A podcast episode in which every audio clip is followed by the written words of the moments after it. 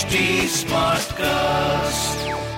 You are listening to a Mint production brought to you by HT Smartcast. Good morning. You're listening to Mint Business News with me, Gopika Gopakumar. Here are the main headlines this morning.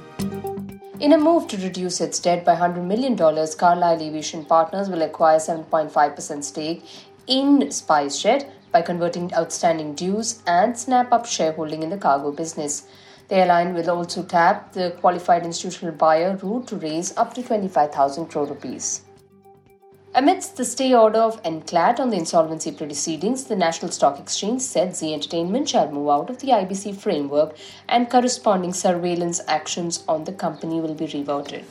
The exchange informed that futures and options contract for May 2023 expiry would be made available for trading in Zee Entertainment from February 28th.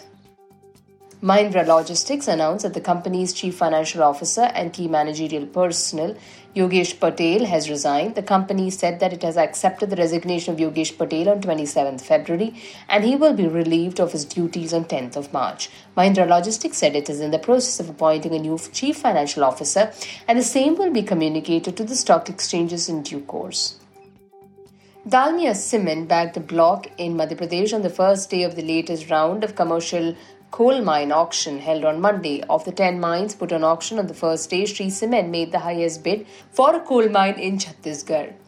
While Rungta Sons emerged as the highest bidder for a coal mine in Odisha, Samlok Industries made the highest bid for a mine in Maharashtra.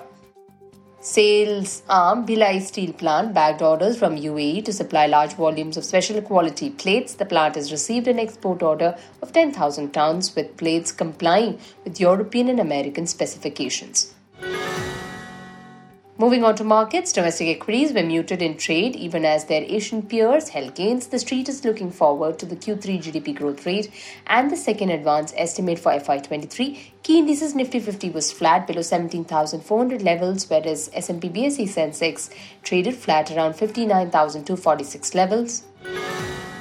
In business term day, we look at open interest. Is the total number of open derivative contracts, such as options or futures, that have not been settled? Open interest equals the total number of bought or sold contracts, not the total of both added together. Open interest is commonly associated with the futures and options markets. Increasing open interest represents new additional money coming into the market, while decreasing open interest indicates money flowing out of the market. With that, it's a wrap on today's edition. Thanks for tuning in. Have a great day. See you tomorrow. Bye bye.